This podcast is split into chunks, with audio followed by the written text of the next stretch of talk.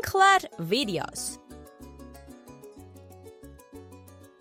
Hola, ¿qué tal, amigos? Hoy vengo a contarles eh, un episodio del que estuve conversando con mi amiga Rosmi Apure desde el año pasado y no había podido realizar esta grabación, este video.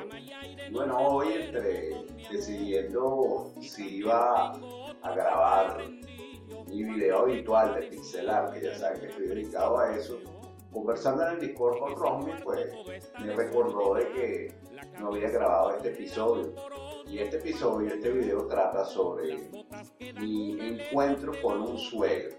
Hace muchos años, hace más de quince años ya, yo tenía una pareja de nombre Dina del Valle, una muchacha que siempre fue criada de manera muy humilde, de padres del campo, en la parte de Anzoátegui, eh, particularmente en Uverito, que es un poblado alejado de Dios, es un poblado, bueno, para aquellos tiempos tenía cerca de diez casas, muy poquito, todo era campo y es un sector que es ganadero, eh, aunque por esos lados se cultiva mucho el maní. Y bueno, mi suegro se dedicaba, mis dos suegros se dedicaban al cultivo de maíz, de, más que todo de, de, de maíz y la cría de animales como pavos, como gallinitas y pollos, cochinos. Entonces, en su casa, que quedaba, pues tenían su casa y tenían su finca. Su casa quedaba como a unos veinte minutos de la finca, caminando y en burro y eso, donde tenían el sembrado de maíz. Y bueno, resulta que yo ya tenía un tiempo de relación con la que era mi pareja en aquel tiempo, Dina, que ha sido el amor de mi vida, Dina del Valle. Y yo decidí, pues, presentarme ante mis suegros, ya que no me conocían. Había conversado mucho con, con la mamá de Dina por teléfono, por chat y eso, pero pues con el señor no, porque el señor era mucho más estricto. Era uno de esos campesinos que se las pasa bebiendo aguardiente y que está criado pues en la cultura del campo, del monte, ¿no? Gente que tiene otro tipo de tradiciones, otra cultura diferente a, a quienes somos de la ciudad. Y bueno, el caso es que después de tantas cosas llegué a Uverito, a la casita de ellos. Es una casa de un piso, de tres habitaciones. Y bueno, eh, él entendió, yo solamente iba a presentarme como el novio formal de, de Dina, ¿no? Ante ellos, ya pues la mamá me recibió muy bien y todo eso. Y llegó el momento de conocer al señor. El señor salió, cuando yo llegué y tal, fueron, Dina fue con su mamá, me dijo que me esperara afuera, yo me esperé afuera parado de pie. Eh, una casa que tiene una gran extensión, es como un potrero grande, en el medio está la casa, rodeada por una cerca, abren la cerca y uno pasa para adentro y tal. Y yo me quedé esperando en la parte de afuera. No había donde sentarse ni nada. Y veo que bueno, Dina entra, habla con la mamá, la mamá sale junto con Dina, me saluda, me abrazan, bienvenido y tal, todo eso. Y me dicen que me espere. Entonces Dina sale, entra otra vez a la casa y sale con dos toconcitos de madera para sentarnos, ¿no? Y me dice que bueno, mira, siéntate ahí mientras tanto, porque ya viene mi papá a hablar contigo.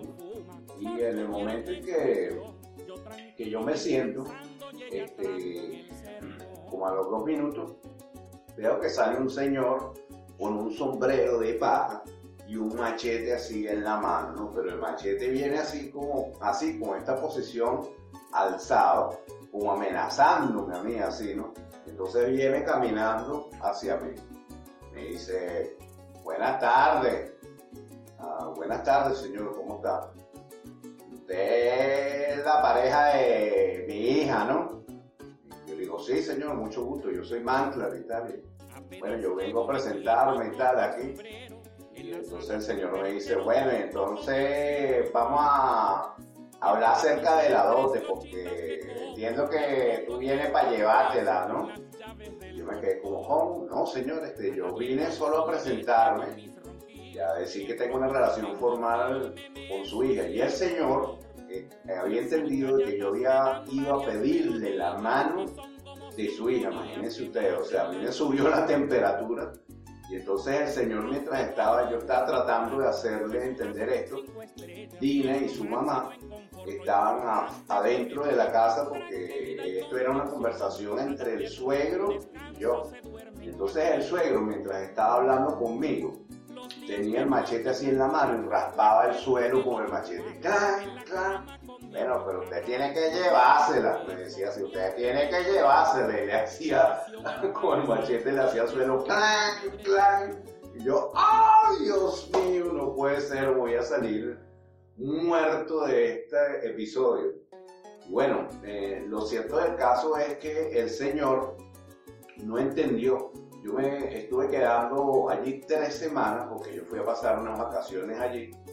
Eh, en un principio eran tres semanas y esas tres semanas se convirtieron en tres meses que tuve que quedarme allí conviviendo con ellos, para hacerle entender que yo simplemente estaba presentándome como novio formal y que no me iba a llevar a su hija en ese momento, sino más adelante, cuando las cosas estuvieran más preparadas y cuando tuviéramos un lugar donde irnos a vivir y todo eso. Pero pues al señor le costó entender el no, y me miraba feo. Durante los días siguientes, después de ese episodio, pasaron varias cosas y el señor siempre agarraba el machete cuando me veía y yo decía, ay, este hombre me va a matar. Ya yo hasta aquí llegué, este hombre me va a matar. Y bueno, eh, con el tiempo él eh, logró entender las cosas, logró entender que el, la gente de la ciudad tiene otras costumbres y logró aceptar que las cosas eran así, de ese modo, pero le costó tres meses. Y estando allí todos los días yo. Y él no quería que yo me fuera de allí, de la casa, sin llevarme a su hija, porque la cuestión era que yo había, él había entendido que yo iba allí para pedirle la mano de su hija y llevármela. O sea, él quería que yo me la llevara de una vez para, para acá, para mi casa en Caracas, ¿no? Pero bueno, las cosas se resolvieron a la final después de tres meses y logré superar este episodio. Y cuéntame, ¿a ti te ha pasado algo así con un suegro campesino que ha estado machete en mano tratando de matarte? Yo quiero que compartas tu historia conmigo y me digas qué te ha pasado y me cuentes todos los detalles.